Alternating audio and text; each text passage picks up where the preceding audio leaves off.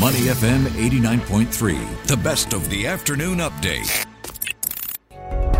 Money in the market on Money F M eighty-nine point three. Welcome to Money in the Market. I'm Hong Bin Jang.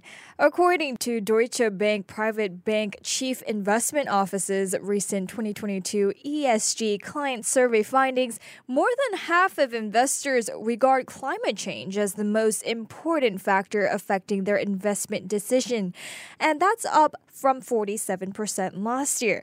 And conducted for the second year running, this year's C I O survey found that more private and business clients are concerned about the negative impact climate change has on the global global economy, and many are concerned it is already having a severe impact on the global economy, or will have in the next ten years if left unchallenged. And joining us on the phone to tell us more is Marcus Mueller, Chief Investment Officer, E S G, and Global Head, Chief Investment Office at Deutsche Bank. Marcus, welcome to the show. Hi, good morning, Hong Bin from Frankfurt. Good morning. Good morning. Well, it's afternoon here, but let's start with the first question. Many of, of the respondents in that survey have reconfirmed their commitment to E S G. So why is E having the highest level of attention now? So, Hong Bin, this is of course due to the media and political attention that has been given to the issue for few years or even decades now. Many people have started to pay attention to climate change, and since E is associated with climate change by mm-hmm. our clients, which is true. But E is not only climate change. The mm-hmm. re- result is not a surprise to us. Nevertheless, we have to keep emphasizing that the S and the G pillars have a right to exist as well. In the course of this transformation, we must also ask ourselves how we manage to bring as many people as possible along on the journey so that no one is left behind, especially the poor. Mm-hmm. This is a concept of the so-called just transition. In the course of this, S and G issues will also become more central. And let's not forget, what we see in our real life is really already a effect of climate change, which mm. is really happening. Well, let's go back to the uh, idea, the issue of climate change. I mean, I feel like the issue of climate change has been in the air for a long time. But why is there an uptick now in those regarding climate change as the most important factor affecting their investment decisions? So this is because investors are now increasingly aware of the risk that climate change poses to the economy and mm-hmm. thus to their portfolios. So you said this already, Hong Bin. Our survey showed that seventy-eight percent of our investors believe that climate change is already having a serious negative impact on the global economy or will do so within the next ten years. Mm-hmm. The question of the possible consequences of the portfolio is therefore very obvious. So they want to understand what does it mean from a risk perspective as well, mm-hmm. and where and how to position. At the same time, the results also show that most investors have not yet recognized the full extent of E S G. Firstly, mm-hmm. E S G is clearly more than just the E, as already have said, as already stated in the in the question and answer before, but also the E encompasses more than just climate change. An important component of the E, for example, is biodiversity or the management of biodiversity or natural capital, our resources we are all dependent on. A large proportion of our clients, for example, consider biodiversity as to be unimportant when it comes to investment decisions. Unfortunately, it's not that simple. About half of our global gross domestic product is dependent on nature and the ecosystem services mm. it provides. Of mm-hmm. course, we appreciate that investors see and recognize the importance of climate change, but unfortunately, this is not the only challenge we face. We also mm. need to talk about biodiversity right. and the concept of nature's capital.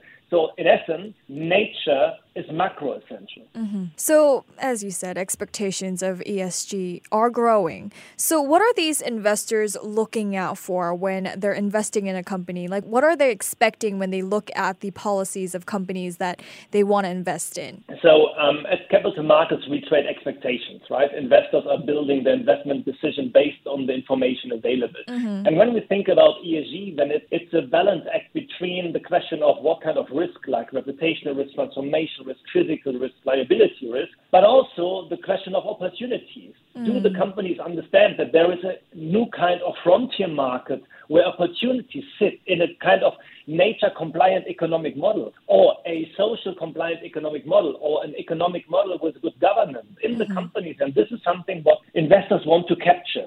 So investors need clarity above all these topics, and clarity especially on two fronts. First, clarity about what is E S G really, mm-hmm. namely a holistic concept based on the S D Gs from the United Nations, the Sustainable Development Goals, and the underlying belief that we need to go into this direction of E, S, and G. And secondly, mm-hmm. how E S G works. Right. So more specifically, how E S G can affect, as I already have hinted, this risk exposure of companies, all the profitability. Mm-hmm. There is really a large body of research on this, but many clients are not yet familiar with it. They mm. just started to digest it. So when investors are looking at companies and the policies of these companies, they have to look at the information that's readily available. But when it comes to greenwashing, those information are not readily available. So how can investors see the policies and see, hey, maybe this is a red flag, maybe this company is greenwashing? How can investors look out for that? So this is a very, very cumbersome exercise. So you need to rely on independent data provider on the one side. On the other side,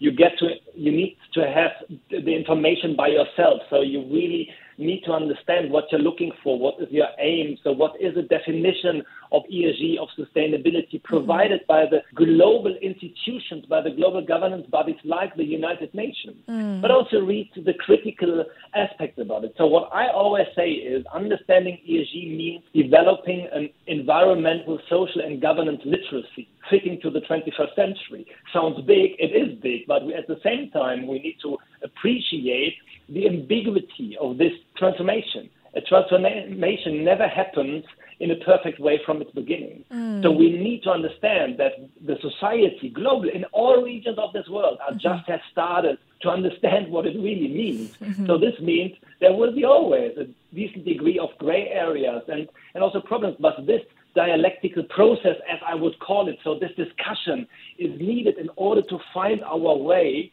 as a global community in a nature-compliant economic model future. And it seems like millennials are also more aware than other age groups when it comes to E S G investing. Why are the younger generation more interested in such E S G issues? So I think this is uh, based on two two things. Mainly, one thing is it's mainly due to the higher level of effectiveness mm-hmm. and the question about the future. We should not forget the future is a place where we spend the rest of our life, right? Mm-hmm. And this is mainly also important for everyone, but also for the next generations, because they want to want to change, they want to live there. But the second reason is also the self-efficacy question. Right. Because um, in many, many regions of this world, like Europe, North America, but also Singapore and Hong Kong and, and part of China and, and the rest of the world, is is clear that the next generation has the ability to think how to coin the future for themselves. Mm-hmm. They do not need to ask anymore about the daily needs.